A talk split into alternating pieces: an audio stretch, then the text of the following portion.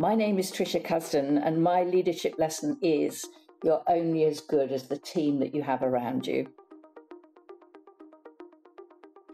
Hello, and welcome to Management Today's Leadership Lessons podcast. Today we meet Tricia Cusden, founder of Look Fabulous Forever, a cosmetics company geared towards mature women that she runs with her two daughters, Anna and Suzy. She and Anna discuss the inspiration behind the company, navigating the world of e commerce while also running a manufacturing business, and the secrets to working harmoniously with her children. She says, I launched the company with no great targets in mind, but I wanted to see if I could do something with my money. It was much more interesting than shoving it in a pension. And I wanted to get out there, meet new people, and have a more interesting life. Tricia, you launched your company Look Fabulous Forever about 10 years ago when you were in your mid 60s with only about 50k worth of savings. What was the inspiration behind the company? I, I, guess the inspiration primarily was that I was in my mid 60s. I was looking actually for a new challenge, believe it or not. And I've always loved makeup and business. And uh, I really didn't like the way that the beauty industry tended to ignore me um, and my needs. For makeup in particular, they were very happy to flog me anti aging skincare. But when it came to putting nice products on my face to make me look fabulous, there was no conversation with me as a 65 year old woman, only with the you know much younger people and I resented it enormously. So I just thought I'd put those three things together my love of makeup, my love of business, and my dislike of the beauty industry and create something different. So, how did you get started? You had 50k worth of savings. What did you do with with those savings initially when the company first launched? Um, a remarkable amount when I look back. Honestly, um, naivety was a wonderful thing. I mean, I had no idea whether the amount of money that I was prepared to lose, which is effectively what a stake is. It's something that you put up and you say, if I lost this, would it be okay? Um, or it wouldn't be the end of the world, let's put it that way. So, as I said, remarkably, I got a, a lot for my um, for my money. Really, when you when I think about it, but I was very honest with everybody I dealt with. I just kept saying to them, "This is my budget. This is all I've got.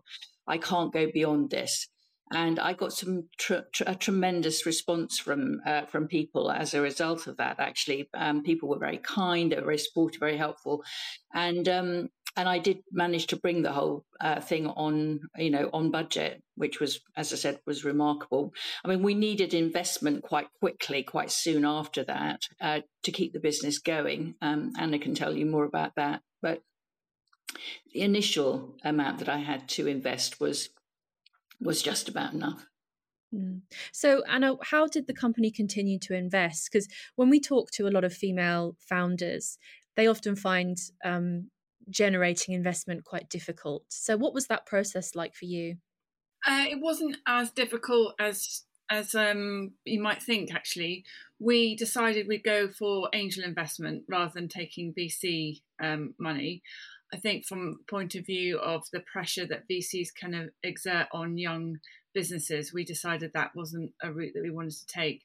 So we, through our own network, really actually managed to raise seven hundred fifty thousand. Although quite a large chunk of that came from um, an angel investor who listened to Tricia on a podcast, and uh, and the kind of message and and vision for the business chimed with her own kind of she was of a similar age slightly younger actually but i think she loved the uh, the idea of um, age being no barrier to fabulousness and uh, anything that kind of increased visibility for, of older women she was she wanted to get behind so she she invested um, because she loved the message and the vision of the business so yeah we took we took angel investment at, at the end of 2017 and um, that was really to help us grow sales, launch new categories. So that year we launched a new skincare uh, range. We also um, grew in the states. So it was around it was around marketing and product development. So what was who was in your sort of um, inner circle of people that you could get investment from? Um, I mean, it was a huge kind of amount of serendipity behind quite a lot of it. You know, sometimes it was actually one investor came through someone uh, that I've met in the school playground, and she introduced me to someone who then introduced me to someone else. So um, I think because we had such a strong story and we had traction, we were showing quite good traction in things like YouTube. The, you know, the YouTube tutorials were doing well. We were getting a lot of press attention. Um, when Tricia was putting posts out on Facebook, and then the revenue reflected that. So we had quite strong, profitable growth. And I think when you've got those two combined, that helps investors believe in you and get behind your your story. So yeah, primarily it was friends and family, and then when it came to people beyond that, it was through a kind of network of people that helped us and introduced us to people, and then also just reading our story on or listening to it on podcasts and reading about it in the media.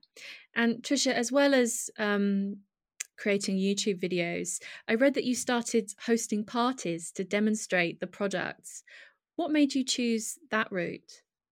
Well, that was my initial business plan. Um, my my original model was that I would literally physically go out and sell this stuff myself and I would be the salesperson and I would talk to my friends, their friends. I would go to their houses. I would uh, do makeover parties. I trained as a makeup artist, a very old makeup artist trainee, I have to say.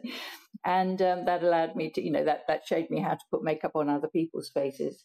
And um, that's what I, that's how I started. That's how I got going. And uh, it was, it was remarkably successful. I mean, I sold well under those circumstances, but incredibly limited obviously it was limited by my time, my energy, and my capacity to actually get people to give me parties.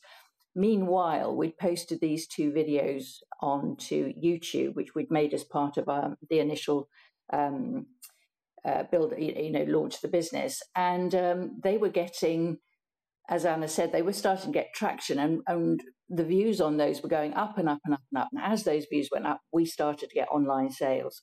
And one night I went out and sort of in a horrible, cold, wet, rainy night. Left home at about five o'clock. Got home at about ten o'clock. Did did a sort of um, a charity fair thing where I had a stand and a stall to sell to sell to people coming around this fair. Didn't sell very much. Got home at ten o'clock. Looked online and I thought, why on earth am I doing this? Going out under such difficult circumstances when I could sit at home and literally watch the sales come in on my computer. So that changed the business model quite profoundly. And, and I really only did that makeover party um, idea for about eight months, I should think. It was starting to peter out by the time Anna then joined me. And of course, by Anna joining me and getting some really good PR for the business, um, the whole online sales side of it started to grow even more. And you're still making YouTube videos today. How is that platform helping to grow the business? Well, the thing about YouTube is that um, you know it's it's sort of free when you upload a video, and we we have found that by regularly posting videos, uh, and they can be small uh, or or quite serious, you know, tutorials. Um, the content that we we keep creating and keep putting out onto to YouTube attracts more subscribers. It's a virtuous circle, and it, it's a constant keeping ourselves in the public eye. And of course, those women who are on YouTube who, who like to look at makeup tutorials, um, those and, and our subscribers love it when we post new content. So um, it, it's a fantastic way for a business like ours to uh, to keep being having a, having a, a, sort of shop window on the world, really, because those those videos are seen over the, all over the world. And just to add to that, it's a great place for people to discover us. It's a kind of top of the funnel activity where we can get ourselves in front of new people and they see us on YouTube, they might watch a video, then they come onto the website to have a look at the products. They might sign up to an email at that point. Um, then we can retarget them on Facebook. So it's a kind of early awareness part of our customers' journey. And you post videos quite regularly. I'm just having a look on your channel and you posted one literally a few hours ago today. So, how is that continuing to grow the business even to this day? Uh, well, I, I just think it's about engagement and presence. Those two things are very important. And if you have a YouTube channel, um, it consumes content you know it's it's a it's like a massive a massive content consuming machine in lots of ways and um, we we lost we lost our focus on YouTube for a while, but our marketing team has, has brought it back into sharp focus again because we've discovered that it really is an excellent way for us to introduce ourselves to new people. So you know that so that's why we keep creating this as much different and interesting content as we can. And every now and again we hit, you know, we, hit the jackpot. We we've got a, a video that's got um, went viral and it's it's now had over a million views. I think it's a five minute makeup um, tutorial, which wasn't done by me actually. It was done by one of our um, makeup artists that we use, Sally, and um, it just took off. And when you have a viral video like that, and it just it just goes mad, it's a terrific way for us to um, to to just you know it's like it's almost like passive selling in a way. It's it's so brilliant. Also, we target an older demographic, so uh, you know basically women over fifty five roughly, and that demographic is quite poorly served in terms of what's made for them on YouTube. So they you know they they over index as youtube users but under index in terms of the kind of content that's made so then if you are a if you are a content creator making specific content for that audience then it's a great way for you to kind of get cut through because there aren't that many other people doing it? Recently you acquired creative cosmetics which is the an ipswich based manufacturer that has been making products for look fabulous forever since it launched. How did that come about well, I'll tell the first part of the story, and Anna can tell the second part of the story. Um, it was it was serendipity, like a lot of things that have happened at Look Fabulous Forever. But we had a we we've always had a brilliant relationship with the two guys that run that factory. I I think of them as our initial investors in lots of ways because as we started this conversation by saying I had a limited amount of money to. Uh, uh, to create the business. And one of the massive favors that they did for me was that uh, they made fairly uh, small amounts of each of the products that I wanted that they developed for me. So they they did sort of um, quantities of around 200 for each product, and normally their minimum order quantities are around 5,000. So you can imagine that that was for them a, a huge concession. But they really liked our idea, uh, the idea of Look Fabulous Forever. I established a very good relationship with them very quickly. So we've had 10 years of them producing excellent, high quality um, products for us. Uh, but they were both getting a lot older, like I am. So uh, one is a similar age to me, mid 70s, and the other's in his 60s. And I just got this terrible feeling that they'd either sell the business, uh, shut it up, you know, uh, retire. I, I mean, we didn't know what they were going to do with the business, but we felt that they were coming to the end of what they wanted to do with it. So on a trip up to see them, I was with my other daughter and we had a conversation about it. And I said, you know, if we were really clever, we'd buy them.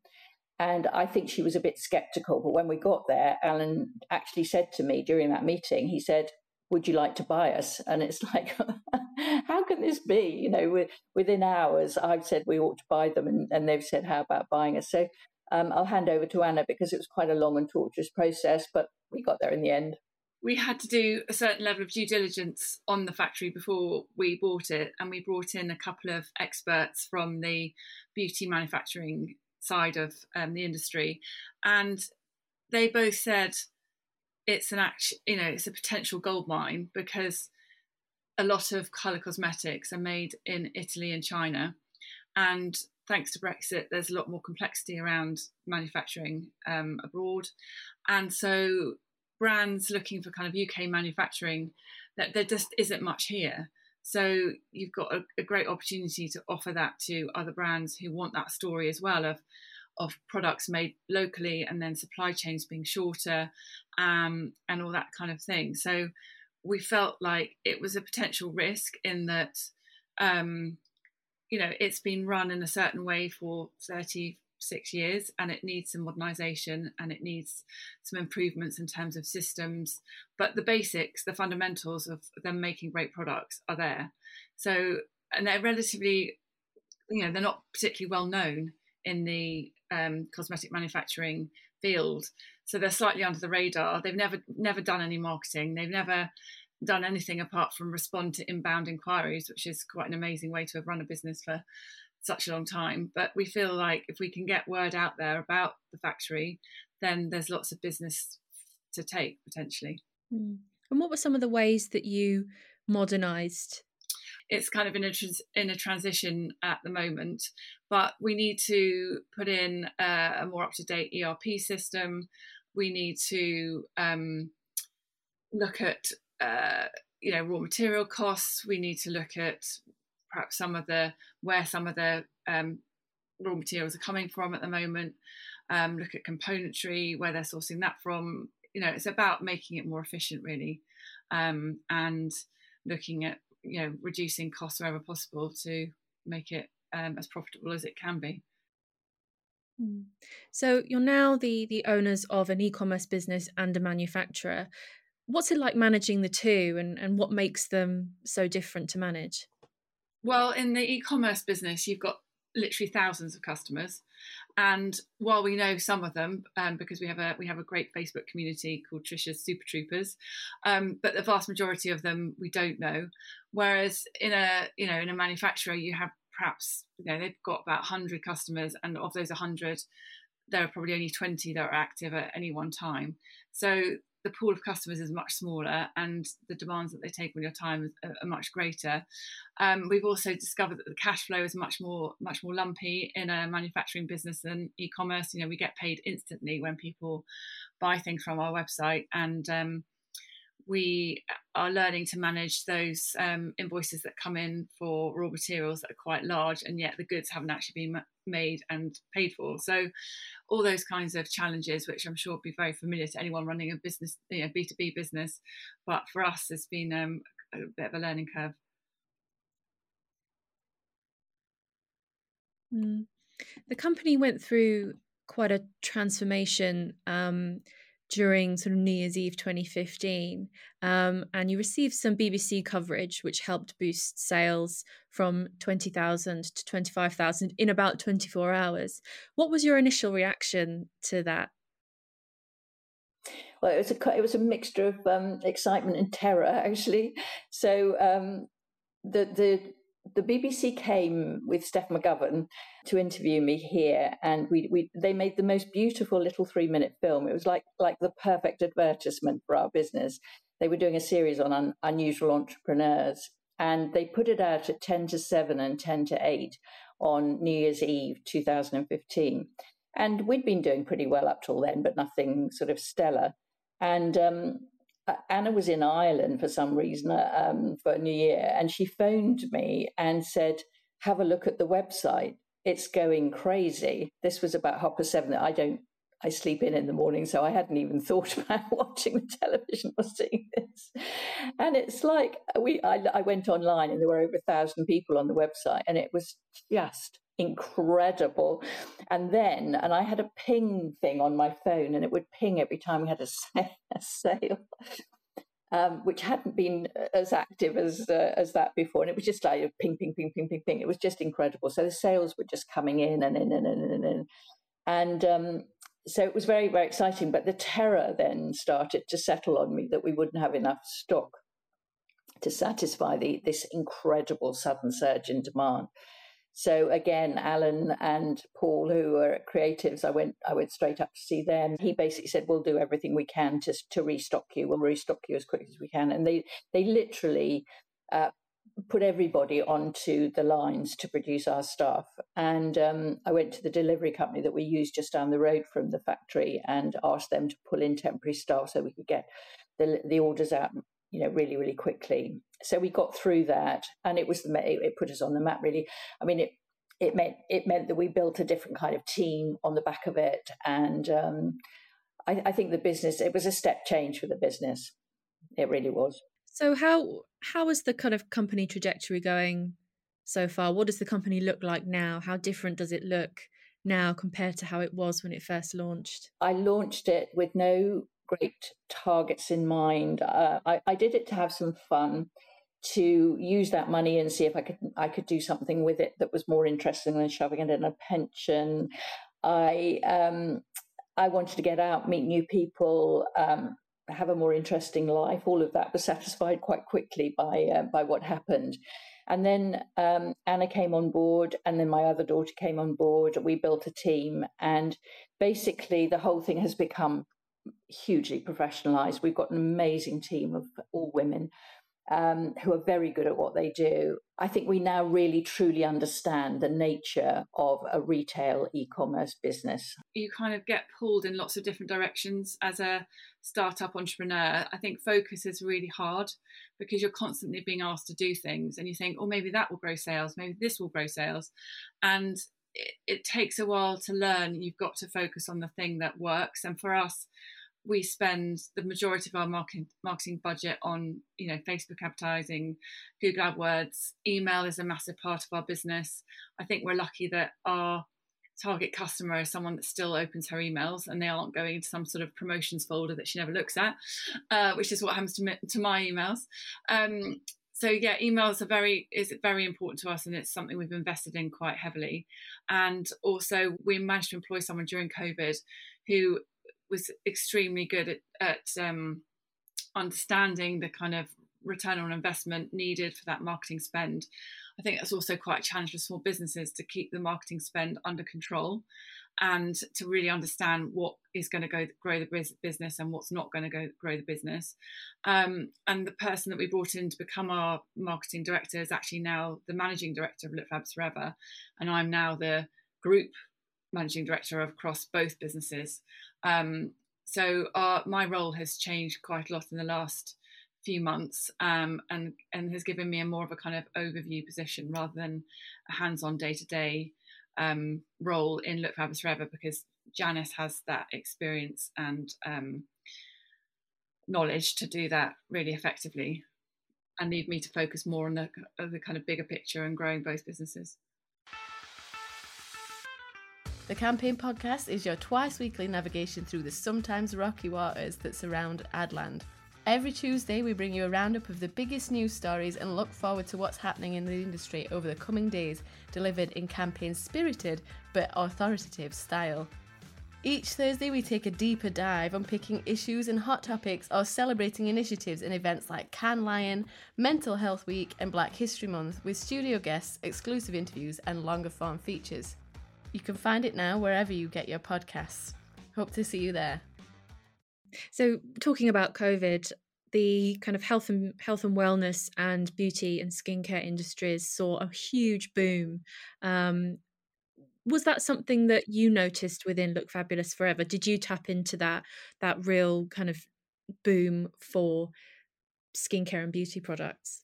At the start of it, when I could see it creeping towards us through Italy, I got te- I was terrified because I just thought, okay, if this is going to result in everybody being uh, told to stay at home, and don't forget our target market is older women, so we were a particularly vulnerable group. I mean, older people, and it's like that will kill our business. I mean, who's going to be wearing makeup if they're not going out?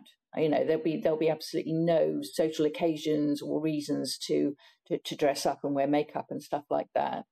And we are much more of a makeup brand than we are a skincare brand, although it's an important part of our business. I did two things when we first went into lockdown. I started making daily videos, which we call Tea Time at the Ritz with Tricia. I made them in the morning. They were about 20 to 30 minutes long, and I made them on every uh, subject under the sun, anything and anything, anything and everything that I thought might interest women like me who were who were being told to stay stay at home and stay put. And uh, we we send them out via an email at four o'clock every afternoon, and we got a huge response to that. And in fact, I had a lunch yesterday with a group of super troopers um, near the factory in Ipswich, and they, I think about four or five of them said, "I just want to say thank you again for this uh, Tea Time at the Ritz with Tricia videos during lockdown. They saved my life." They were something to look forward to every day. It would have been so boring without them. You and one of them said, my husband used to sit and listen to them as well because we looked forward to hearing what you had to say. I made 60 videos in 12 weeks. So it was a huge demand, but it was good for me as well because it gave, gave me something to do. And then we started this uh, Tricia Super Troopers, and the idea behind the name was that we were in this sort of blitz spirit. You know, we were going to we were going to get through it. We were going to get through it together. We were going to be enormously supportive of each other, and um, we we gathered. Uh, again, a, a, huge response to that. We've now got eight and a half thousand members of that, and it was brilliant from day one. Um, everybody we started to run competitions like turn yourself into an artwork or show us an outfit that you haven't been able to wear because of lockdown. So we had fashion competitions and things like that. And people got involved with it. And so instead of our sales going down they actually went up. And um, we came through the pandemic in in much better shape than we could have uh, we could have dreamt really at the beginning. But it was by this massive massive engagement that we uh, that we had with our customers so that they felt that we were, I, I you know, I've always said we, we were all in different uh, boats, but we were all in the same storm. So, you know, we were all in the storm together and we had to, we had to get through it together. And that's what we did. I just wanted to add one thing in that I think during the pandemic, skincare had a massive boom, but makeup really didn't. So most most makeup brands had a really really tough time during the pandemic. So while you know our sales were pretty good and we did manage to grow and we certainly became more profitable because of changes we made within the business, like we shut two um, shops that we had and we didn't reopen them. Um, but I think the makeup as a category was really really tough in the pandemic. So I think we're really pleased that actually compared to a lot of brands, we did pretty well, even if we didn't have the huge spike in sales that some other skincare brands did. Looking at the um, the history of the company overall, what would you say, Tricia, have been the biggest challenges that you faced while launching and then growing this business? Um, I guess the challenges have always been to keep. You have to keep growing as a business. I think. I think. I think one of the surprises that I've found is that um, I'd always thought that there'd be a point at which I'd feel like we'd made it in some way, shape, or form. You know, we're we're there now, we've arrived. But you're always on the journey. You're never at the destination. My business is either growing or it's dying. It, it, there's no stasis with business. You can't just stand still. You have to be continually growing. And so I suppose the biggest challenge is how do you find new customers in a cost effective way um, keeping an eye on your cash flow and uh, and making sure that everything you're doing is focused on that point of growing the business um, without wasting a huge amount of money. And I, I think the times when we've had um, our biggest fears, our biggest worries, is which is when it's become squeaky, or are we going to get through this? Is when we've had an imbalance. You know, too much money going out, not enough money coming in, not enough return on the investment that we were that we've made, and um, I think the 10 years, over the, over the time the 10 years, we have learnt so much. I mean, you know, just vast learning curve that we've been on. And, um, and hopefully we, we have, I, I said, it's always a journey. It's never a destination. So if you look at the, um, relationships between you, Tricia, and Anna and your other daughter, Suzy, what does that relationship look like now within the business and how involved are you with the sort of management or, or leadership um, areas of the business? Well, what's brilliant is that I managed to give birth to two uh, daughters who both have complementary skills and very different. uh, that was obviously part of my my master plan when I gave birth to these two daughters. You know, one needs to become skillful at this, and another will need to become skillful at this. When at the age of sixty-five, I decide to start a business.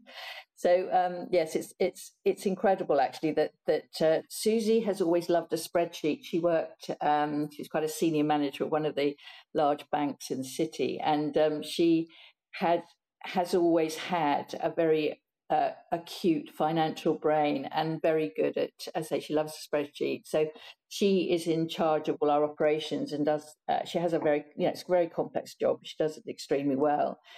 Um, and Anna and I have always been much bigger picture. We hate spreadsheets. We've been much more visionary, creative, um, able to, uh, much more interested in, in sort of seeing the possibilities of something in a very creative way, and um, and that's what Anna's been so good at. Very very good at, at, at, growing the team, getting the right people in, managing those people very effectively. And I've had some role in that initially, and in the middle middle part of the business. But I, as I've got older, and I am now seventy five, um, I've still got lots of energy and enthusiasm, but I really don't want to be down in the weeds of the business. It is not. It's not attractive to me. It is not what I want to be doing with my time or all my energy. So what I do, um, I'm still very much the face of the business. Um, as I said, I was at this lunch yesterday in Ipswich, which was with a group of super troopers. So I'm I'm happy to go out there and do a bit of schmoozing with people in a nice way. And I write a blog every week, which I love. I, I produce sort of about 1,500 words a, week on in a blog which is about everything under the sun and I get a lot of great feedback for that. So um, that's what I do now, and I, and so I feel that I'm contributing to the business by setting the tone, by being the representative voice of the business and face of the of the business, and being authentic. Um, I, I, think I add to the authenticity of what we're saying that um, you know, we believe in the power and want to celebrate the beauty of older women. That's the sort of thing that we say, and and that's part of what we I'm, take a lot of I decisions, represent. just the two of us. But then when they come come to the sort of larger decisions we make, it's particularly around the kind of acquisition and some of the ins and outs of that. Then we will bring Tricia into the conversation and run things past her. And um, she's a good sounding board, and sometimes she's a bit more gung ho than Suzy and I. So I think sometimes we kind of need her uh, optimism and positivity, where sometimes Suzy and I can talk ourselves out of things, and she will. De- Tricia will definitely help us um, see the benefits to doing something that we're we're unsure about. So yeah, most of the big decisions we make the three of us together. Um, and yeah, we use Tricia as a, a sounding board and consultation. Mm. So, how have you developed uh, a working relationship alongside a personal one? How do you keep those two sides of your life separate? Well, initially it was difficult because we were we were so kind of overwhelmed by the demands of the business. This is when Anna and I were working on our own, and then a year later Suzy joined us. So it was very hard, and I would go around to each of their houses and we'd start talking about some aspects of the business, and the kids you know, I've, I've got five grandchildren, and they they they would really resent it in lots of ways, and rightly so because it's boring for kids if the adults in their lives are always yakking on about something that they that they don't really want to hear about. And um, so I think we learned over time to be better at compartmentalizing, although it's it's you know it can be difficult. There's something uh, that needs to be discussed. Um, but I do try when I go round to either of their houses, and they both live quite locally to me, happily. Um, I do try and go in as you know, mum and granny, and not as Tricia of Look Fabulous Forever. Um, although occasionally I might mention something, or I might say to Suzy, um, "How's that promotion we're doing? You know, the promotion this week. How's that doing?" And she'll she'll just quickly give me the answer.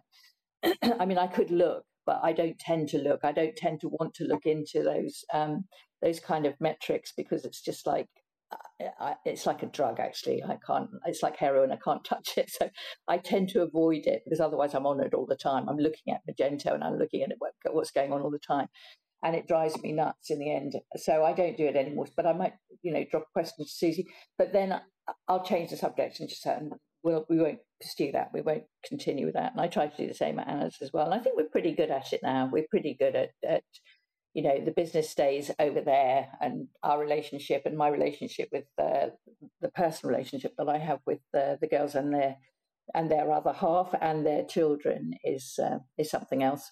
I think because we've been doing it for 10 years it sort of evolves over time and you kind of get used to it but i do meet people from time to time who say how could you work with my mum my mum drives me nuts and and um and you know, of course, there are moments when we will annoy each other, and um, you know, we know each other so well we can kind of predict what the other person's going to, how the other person's going to respond um, some of the time.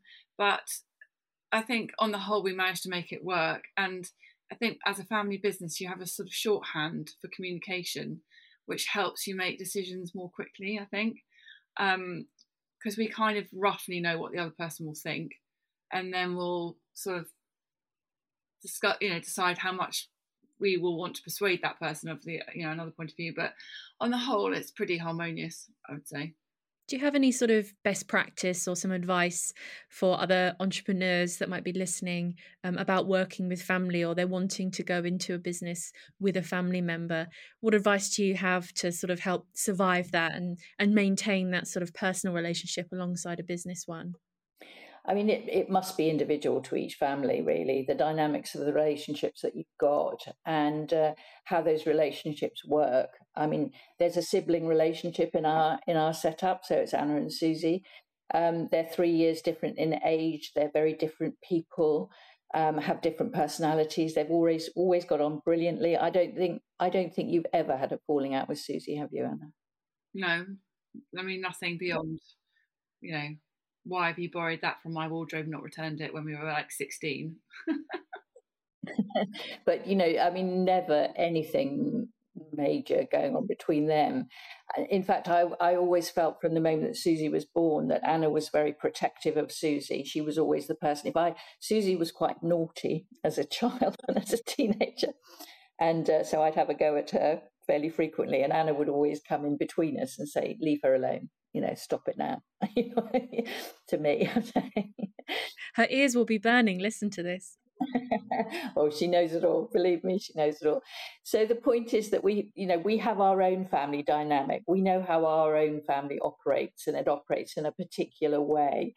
And um, it's been remarkable actually over 10 years and I, I, know what anna means when you know some people say oh my god i can't imagine how you managed to work with your mum or I could say the same about working with with a daughter or two daughters, but you know we have our own way of um, getting on and uh, and working with each other. And the thing is that I think it's when you're working with family as opposed to working with employees, people that you've recruited, you've chosen those people. You you've actually gone out to the marketplace and you've said, okay, we're going to recruit X, Y, and Z, and then they come in and you have a particular relationship with those people, which is always at one distance in a way because, as I said, they're employees, you're the employer. When it's family, I mean, I didn't go out and recruit Anna and Suzy. They came to me and said, You look like you're having some fun. Can we join in? And with, with Anna, my initial thing was, well, there's no money and there's certainly no job title. You, can lie. Didn't make it very attractive. But the point is that, you know, they, they, they're there because Uh, uh, partly because they're family, but also they have incredibly important jobs to do, and they've both grown into those jobs massively. You know, just massively grown into their jobs as the grow as the business has grown. So I I don't know I don't know whether I have anything very helpful to say apart from keep it manage to compartmentalize it as much as you can because you you do have to be you know I do feel that sometimes I do have to be their mum and if I am being their mum for some reason or another, I can't also be being um, Tricia of Look Fabulous Forever. I don't know whether that's a very satisfactory answer for you, but it's it's it's a difficult one to answer because I I do think every family is different. Yeah, I once met a husband and wife team um, run a travel business together. Um, it was pre-pandemic that I met them, and they decided actually that they wouldn't try and keep work and uh, home life separate. They'd just accept that it was all life because it was stressing them out, trying to kind of, you know, they were about to say something and then they were like, oh no, I probably shouldn't say that now. And it wasn't working, trying to keep those lines quite hard. So they took a different approach and they just were like, well, it's, you can't say it's work and home life, it's just all life. Whereas I suppose because we don't live together, so there is a there is a sort of natural compartmentalization, and then also I think you have to be aware of people's moods. There are just sometimes when I'll see mum and I'm just not in the mood to talk about the business you know and but there'll be other times usually when it's you know something great's happened or sales been really amazing or there's been a great piece of press where we will want to discuss it because it's it's sort of nice to share those happy happy times so, looking at the the company now, where do you see kind of the growth opportunities for Look Fabulous Forever? Um, we have actually. We're just about to go live with a warehouse in the EU, and before the before Brexit, we did have a decent um, sized business in the EU. So I think there's there's scope to to grow that and to improve that. Um, Ireland is is a country that we're looking at. They have the highest beauty spend per capita of any European country, higher than France, even. So um, I think looking at Ireland, we also have business in the States, uh, which is currently around 10% of our revenue, and we have we have a warehouse there, and trying to grow grow in the states has been on our list for quite a long time, but I think it's something that we want to put some time and attention and thought behind in the next couple of years. Um, I mean, there's growth through the factory, through through new customer acquisition, and also ways in which we can quite quickly expand our own product range. Now we've got our own factory, so when they, you know when they've got a quiet week in the factory, we can say to them, okay, this is a product we'd like to, you know, to go for now. So yeah, I think there's there's sort of factory growth and there's the e-commerce growth. Thanks for listening to Management Today's Leadership Lessons podcast. If you enjoyed it, please subscribe. We're available on Apple, Spotify, or wherever you get your podcasts.